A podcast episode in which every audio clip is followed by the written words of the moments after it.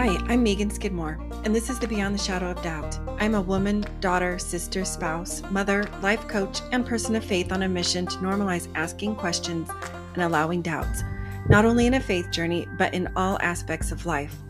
Join me in bringing this traditionally taboo topic out of the shadows of shame and into the light. I'm a firm believer that we normalize through more talking and engaging in discussion. More talking peels back, exposes, and erases the layers of shame associated with questions and doubts. When we're more authentic about our journey, we are more powerful because shame has no power in the face of authenticity.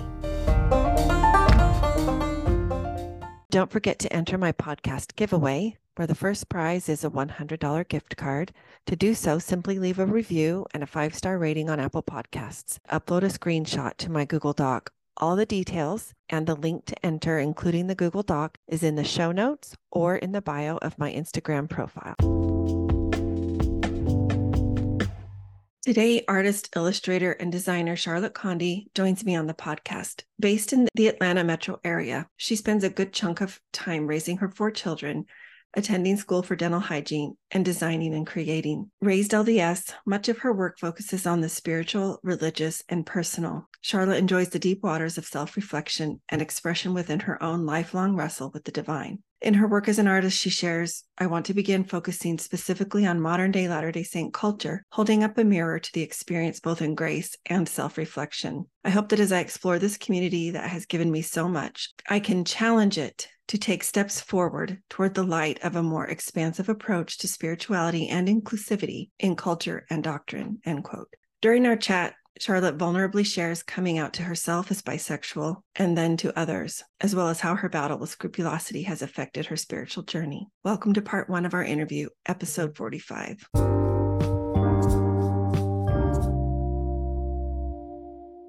Hey, everybody. Welcome to the Beyond the Shadow of Doubt podcast. I am Megan Skidmore, your host. I'm so grateful to have Charlotte Condie with me here today. We were just chatting before starting, and we realized, you know, Charlotte and I haven't met in person. We've met virtually through social media. And I just love that. I love that there's so many ways that we can connect, that technology builds so many bridges for us that weren't there, at least when I was growing up.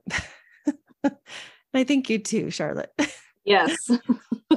um, so I love for my guests to share with us all about who they are and uh, don't want to steal any of your thunder. So I would love to give you the opportunity to share with our listeners your your background, your origin story about you, your upbringing, where you're at now, your family, all the things. Okay. Okay.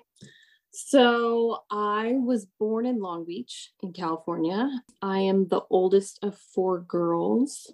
Um, I was born in the church. My father's family have been in the church since its inception. My mother was a convert, and dad baptized her in high school. Um, she came from a Methodist Presbyterian background. Okay. Um, so all of my extended family on her side are still with those denominations. And I lived in Southern California till I was about 10. And then we moved to Utah. We moved to Orem, and that's where I went to high school. Okay. Um, and I went to BYU. I was a BYU student. I graduated in a BA in Asian Studies. I was really good at languages and culture. I loved religion. I loved history. I loved how all those things intersected. And I had studied Japanese in high school. And then when the program was dropped my senior year, I went over to Utah Valley State College, which is UVU now, and started mm-hmm. Chinese and loved Chinese. I'm kind of a visual learner, and that language made a lot of sense to me. I failed so miserably at romance languages. I can't conjugate. and I'm sitting here thinking, I don't know how she's doing all these Asian languages. I would never be able to because I know I, Spanish and I've tried to learn some French and oh, Portuguese. Um, yeah, help me if I ever get to Europe. I can't do it. But I can so manage funny. okay. And it's funny, even though I've lost a lot of my language skills, I can still write and read pretty well awesome. in Chinese. So that was my education. Awesome. I got married when I was 19, actually, okay. at the at the end of my sophomore year. I was I was young when I graduated high school. I was 17. So I was also a really young bride I was still at BYU. My husband had graduated and he was working as an accountant and also getting his MBA through Utah State, like on the weekends. Okay. Um, and that's when we decided to adopt. We, I always knew getting pregnant was going to be a challenge for me. My body didn't have periods. It just didn't do that. And, and doctors didn't think that was a problem.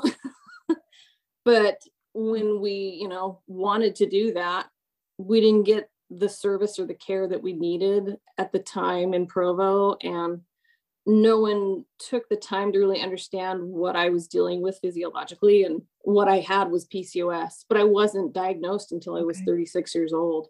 I'm so um, sorry. Yeah.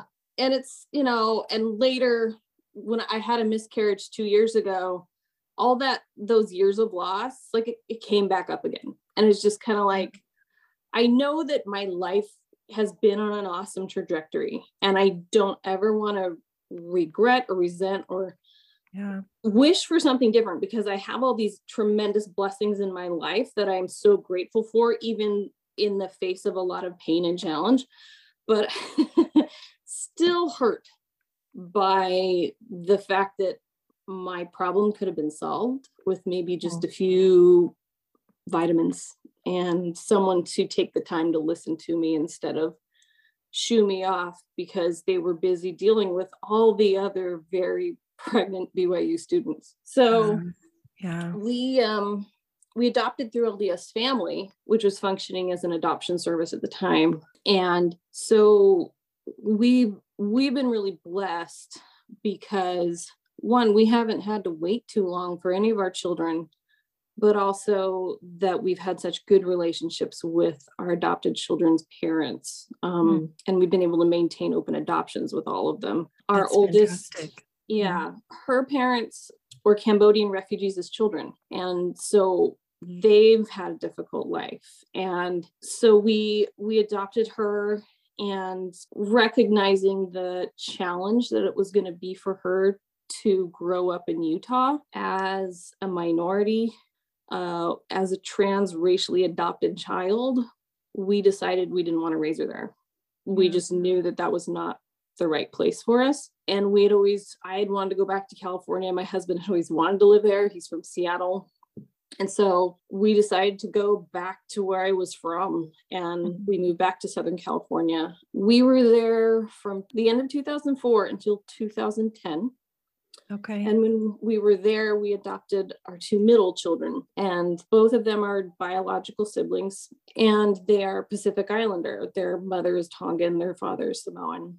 And those adoptions, likewise, have been such a tremendous blessing. And I, I like to think that we're all blessed with opportunities to grow and to learn and to um, for sure to get to know life in a new way that we hadn't before. And mm-hmm. adoption is it's one of those hard things because you have multiple parties coming to the table with a lot of trauma and the very act of adoption itself is trauma. And so it's it's hard because there's a lot of pain involved but there's a lot of joy at the same time. And and so you bond with people you don't know in a really unique way and so we we consider them our family and they have they adopted us as well. So we tried to visit them regularly with the kids when we were there and and really foster those relationships because one it was important to us that they knew their family but it was especially important that they knew their culture because that was not something that we could replicate for them however much we tried. And, you know, we, I took my oldest to Cambodia town on the weekends for dance practice. And, you know, we mm-hmm. tried to celebrate New Year's and, and we tried the best we can with our middle kids as well. But it was just once you left the West, which we did in 2010, um, actually in 2012, sorry, was when we left, uh, the world changed. Like it just, those people weren't in Wisconsin, which is where we went. Um, and so then the game was while we can still communicate, through social media or email or something. Now I need to provide for them an environment where they are experiencing at the very best diversity. I need diversity for my children because it's hard for them to be the only brown kid. And they were in their elementary school in Wisconsin. Like uh-huh. that was rough for them. And I didn't notice it too much until we moved to Georgia. And they said to me, Mom, I'm so glad I'm not the only brown kid anymore.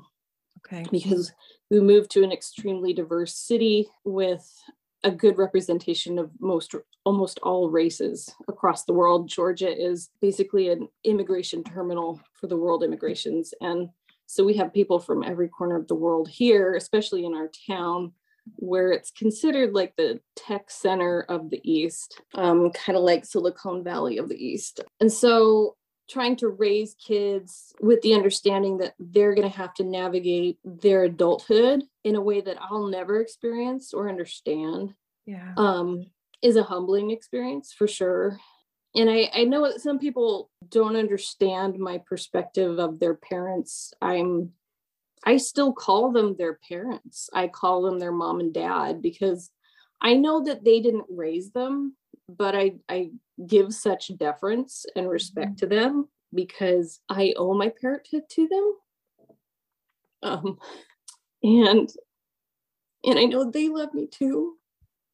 And so it's it's complicated. Um, it's a complicated relationship and feeling, and especially as they are beginning to become adults.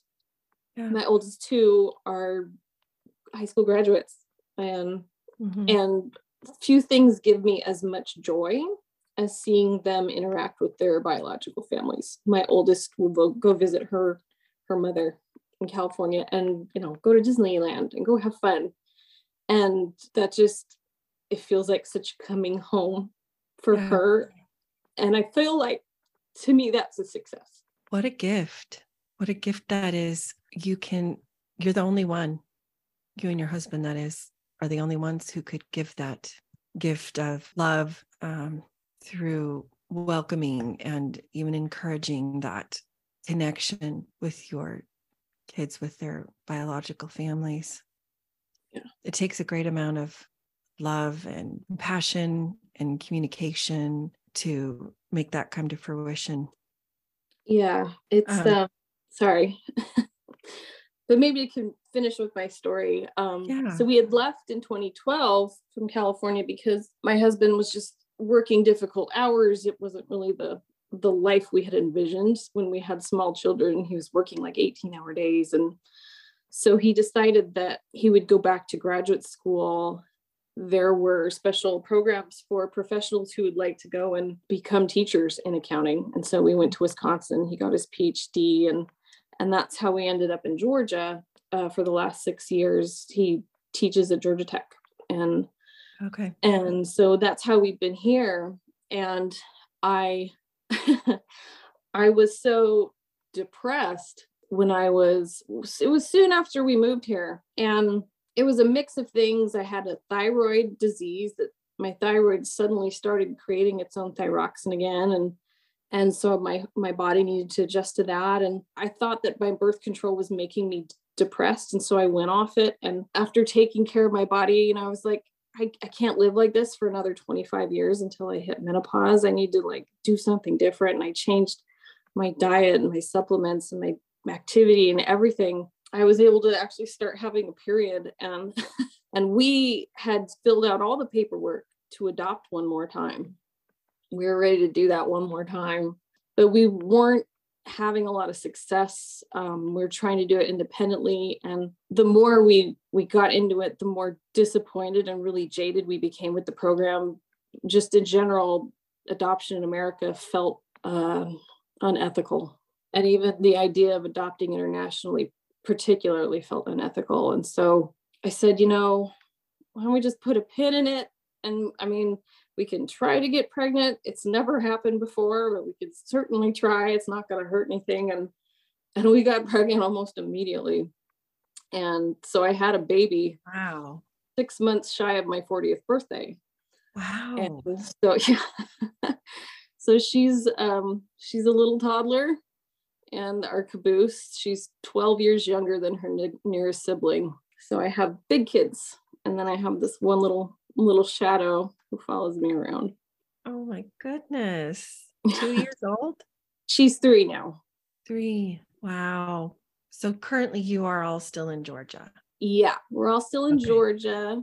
My oldest uh, just finished her first year at BYU, and she's going to go serve a mission in Arizona next, starting the wow, 19th. Her. her home MTC check in date, I think. And yeah, and then my second graduated high school. And so now it's just down to my son, who will be a sophomore in high school, and my youngest starts preschool this fall. Wow, all across the yeah.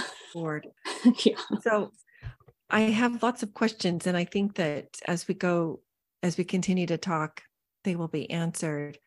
As you know, if you've listened, those who have listened to my podcast before, one of the reasons I started this is to normalize the asking of questions and allowing doubts as they come up, specifically on a faith journey, but they also come up in life in general. And I'm all about normalizing that as well. I just wanted to create a space where we can talk about them and acknowledge we all have them. And it doesn't have to mean anything that we're less of a person or that we're not a believer or that we're less faithful. It doesn't mean any of those things, unless, of course, we're believing that they do. Uh, so the thought occurred to me as you were sharing about your journey being so diverse. You mentioned about some of the demographics from a neighborhood or community mm-hmm. viewpoint, trying to introduce elements of diversity into your children's lives through extracurricular activities. And, and then you also mentioned what their school experience was like, both in Wisconsin and then in, in now Georgia, and how quite different those were. Mm-hmm. I couldn't help but wonder what that looked like within your faith community. You uh, have a very unique family. Uh, mm-hmm. I would probably venture to say not many, if any, you know, have that um, the the structure that you do. What's the word I'm looking for? The the representation maybe is a better word that you do. So i'm curious to know you know what that looked like for you all having such a diverse family you know and what that looked like in your faith community. And you know yeah just mm. i'll leave it at that. Yeah. So when we lived in california uh-huh. um, many states have different language wards Mm-hmm. Um, our wards that we lived in were English speaking, and the diversity was pretty low. And because we were in Huntington Beach, and our ward also served the mid singles ours was an interesting ward. It was half a typical ward, half mid singles. But yeah, my children have almost always been the minority at church. In some wards, they've been the only children of color. And I'd venture to even say in most our wards, mm-hmm. they have been. Um, the only one that's maybe been the most diverse was actually in Wisconsin because our ward was comprised of a large Hmong community. The Hmong community had grown from refugees. I don't know if you know this story. These were uh, Hill tribe people that helped serve the CIA during the Vietnam War. So these people share the same story as my oldest daughter. They came to the United States um, for refuge because the Vietnamese were going to murder them for serving the CIA. So a lot of these people have incredible oral stories to share. Um, wow. And yeah, we actually had some dear friends in our ward, and he was taking all the oral histories of the elders and writing them down. He also mm-hmm. um, translated the Book of Mormon into like common Mong for people. Okay. Okay. So that was that was really the most diverse ward we had. Hmm. So yeah it's been problematic because we've had comments. We've had to talk to leadership about teachers things that hmm. they're sharing or telling children. I remember my oldest was deeply upset one day because they were giving that book of mormon lesson about how you know, if you're righteous, your skin will turn white or something like that. Oh, wow. um, that hurt her. Yeah. And understandably and so. We've both tried to make a point to share wherever we are that that's mm-hmm. not okay and we i mean my husband uh, is a teacher in elders quorum he reminds people about this and every other you know harm that can come to our our siblings in christ when we don't understand our own doctrine or we don't understand the gospel of jesus christ as it applies to each other i mean i I could I, save that for another question. yeah.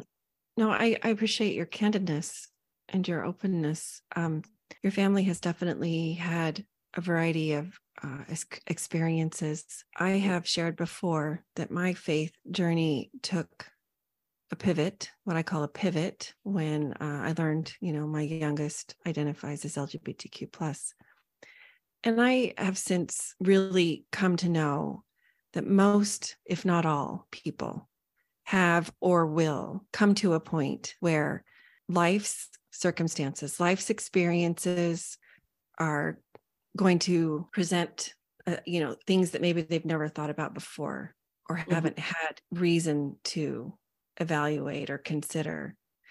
And it can be um, kind of earth shattering yeah. to, to sound kind of cliche, but at the same time that's that is how it can feel so i'm i would love for you to share speak to that a little bit about your your faith journey and maybe some of those times that were really kind of crucial to your faith journey that maybe you felt it mm-hmm.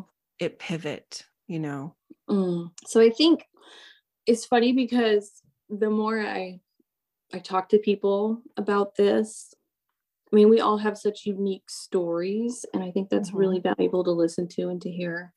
Mm-hmm. I I grew up in a pretty traditional home.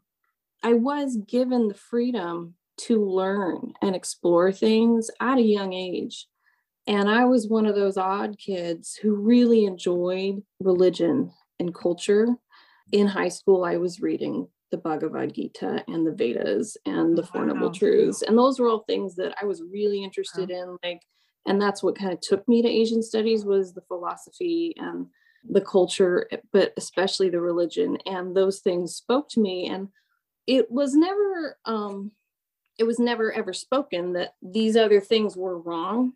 Really, I think the understanding was always that, oh, we have all the truth or whatever. And so it's fine to go and learn these things, just know that we have all the truth. And so that's what I was operating on. But it was all extremely valuable to me and it informed my own concepts of God and divinity and and how to experience the divine. My mind was a lot more open to ideas as I continued to age. And people often describe like a shelf there were things that I didn't understand or agree with, but I think because I was programmed to really feel like just have faith that it'll work out. I, that was me for a really long time. And it's not at all that I've lost faith. It's just that I feel more emboldened to take a more active role in what faith looks like in my life personally. And mm-hmm. so, like, I think the other difficult part is to talk about my faith journey is to also talk about my own scrupulosity that I've lived with for over 20 years and my own coming out to myself about my sexuality. Like all these things are woven and intertwined, and I can't talk about one without the other. I think spending those really formative years in Utah within that cultural context while my family felt like outsiders, we still tried to fit in and we still tried to toe that line of being part of that community, whatever that took and whatever it looked like. And so that meant while my mother disagreed with, say, the young women's activity where we learned how to put on makeup, it yeah. was still something that I did. Right. And it was, it, and these things feel innocuous and trivial but when you add them all up it's almost like death by a thousand prick, pinpricks sometimes because it's the little things after a while that start to add up that are uh, painful and overall traumatic the thing I often refer people to when I talk about it is pretty recent.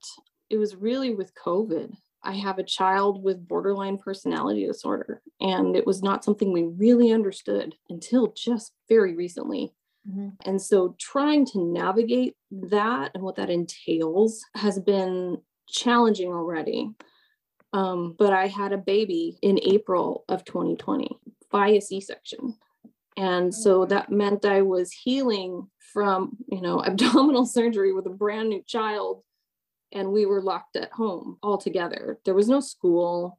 We didn't know if we were going to die the next day. We washed our groceries and we had people picking up our groceries because we were too scared to even go to the store because we have a baby that wasn't even vaccinated no for anything yet. And so we were just terrified. No. Kidding. And so church wasn't meeting anymore and things kind of started to fall apart for me. I didn't understand why we couldn't make accommodations for the sisters who were single. Why aren't they receiving sacrament? Like the rest of us are able to bless our sacrament in our own homes, but some of these women can't even get someone to bring them sacrament. Um, why can't we make accommodations for that? Like all these little things suddenly didn't feel very important anymore. And it was hard for me to let that go when things started to come back. And so dealing with like the stress of parenting a child with a mental disorder, trying to come back from having a baby and we were in lockdown and watching my church community pivot in the most astounding ways um, it gave me whiplash.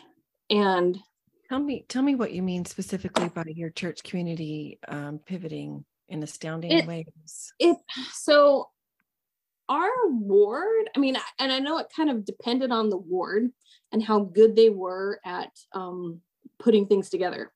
There were several months where before we ever had like anything that was Zoom called for a meeting. Oh. And so it was just us, right? We were we were blessing the sacrament and taking the sacrament. And I think we would read a scripture and maybe watch something.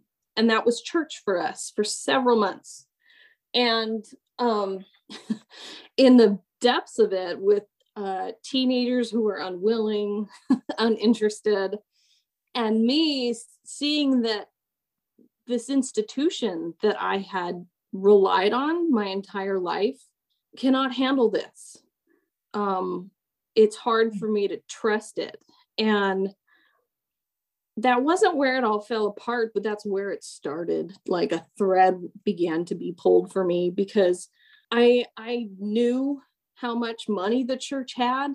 I knew all its access to resources and its capacities. And we were saving for a rainy day. And if this wasn't a rainy day, then what was? And it felt like suddenly we were all on our own and and i have since reestablished my own testimony of a culture of the community like the point of church is community but at the time it felt like why are we even going to church when we can like if we can do this all on our own like why are we mm-hmm. even showing up and that was really hard for me to come back from. It took us two years. My daughter was two years old before we ever took her to church. Because we were one terrified of her getting ill, but also because we actually could no longer trust our fellow parishioners. Because mm-hmm. what that brought out, what the what the pandemic brought out in people was um, some of the most shocking things, and it it was a real um, degradation of trust in the community, in individuals, um, in our country, in our society, and watching what it did to my family. Like it made my husband angry, it made me depressed, and it made my children incredibly depressed and anxious. And mm-hmm. watching that happen to all of the children their age absolutely broke my heart. Like mm-hmm. seeing children so young, feeling like there's no hope. I've heard it said it's going to take us as a community as a society at least seven years to heal from that trauma. Mm-hmm. It wasn't just the fear of a disease we didn't understand, it was what we let it do to us. It hurt our humanity. It really hurt to see that. And it hurt, especially when it was people that I worshiped with, that I thought were my family in Christ, but I couldn't trust them anymore because I couldn't trust that they had my children's health or safety in their interest. And it felt like a real betrayal. And so along with that, my one of my children did come out as bisexual. And before I ever did, I mean, I was happy that they felt safe to do that for me and and then I could be the safe space for them. But I also felt sad in myself that I wasn't able to be out before them. I couldn't be the example for them because I didn't know what to do with my own sexuality when I understood it. It had taken me seven years. Well, and, and you grew up in a different uh, generation for sure. So, yeah, and I and I didn't even have a word for it until mm-hmm. just a few years ago. I, I, oh, I think you did just great. You and and as in anything in life, right? When we have more information or we understand things or know more, then we we act from that place. We do the best we can wherever we're at. Mm-hmm. So I appreciate so much your openness here. I think the personal, the faith journeys that get shared with me here on this podcast are so sacred. They're they're so personal. And to me, that's just another manifestation of the divine in our life, uh, of heavenly parents who are so aware of each of us on an individual level mm-hmm. because those journeys are so unique. Yeah, there's no two that are alike. Mm-hmm. Um, so, where would you say you've talked a lot about the journey itself and the different you know places that it's taken you or your family uh, how do you make you know move forward how have you learned to move forward um, I, because of not in spite of but because of these different scenarios that you have you know have come up in your life your family's life how do you um, make your way so I think the important thing to talk about would be my experience with scrupulosity and how it had manifested, particularly in my early 20s and as a young parent, but uh, came up again. It just roared when I started to really understand my own sexuality. Like uh, so much self hatred, um, is involved in that and self judgment. You're constantly trying to do everything that's right. And you want checklists, you want directions, you want specifics of how to make this right. And and I think it's really seated in that very human feeling of you need control. You need to be able to control your destiny, your environment, whatever it is so you can feel safe. You don't feel safe, so you need to control something. And because the end of the day, when we pull it back, you know, at 30,000 feet or whatever, there really are no answers. And we can say that we know something, but when it comes to spirituality or religion, and I this sounds so heretical, maybe to a lot of people, there are no answers. There really are no answers. And um, I, because my experience with scrupulosity and religious OCD has been traumatic and painful, the only answer I've really found is that I have to actually lean into uncertainty.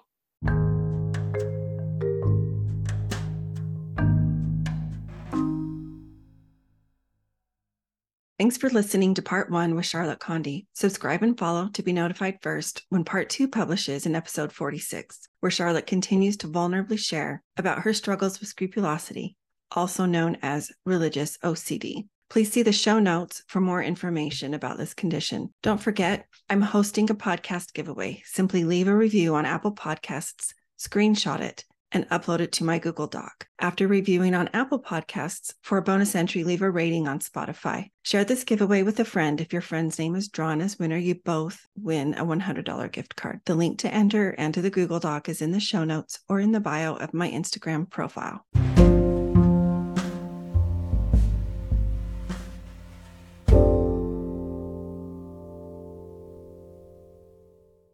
Come join me in Hopeful Spaces, a Dallas Hope Charities component of Hopeful Discussions, which is sponsored by Mercedes Benz Financial Services USA. Hopeful Spaces is a monthly parent, caregiver, and ally support group facilitated by Megan Skidmore Coaching. To join is free. Simply send an email to chc at dallashopecharities.org. Visit meganskidmorecoaching.com where you can find this podcast as well as additional free resources. Check the podcast show notes on any platform for links to sources cited. Follow me on Facebook or Instagram for more and to send me a DM. To help the podcast grow, please follow, rate, and review, as well as share it with a friend.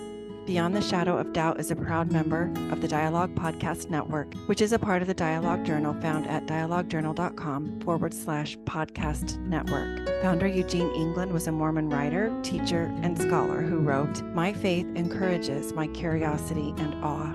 It thrusts me out into relationship with all creation and encourages me to enter into dialogue.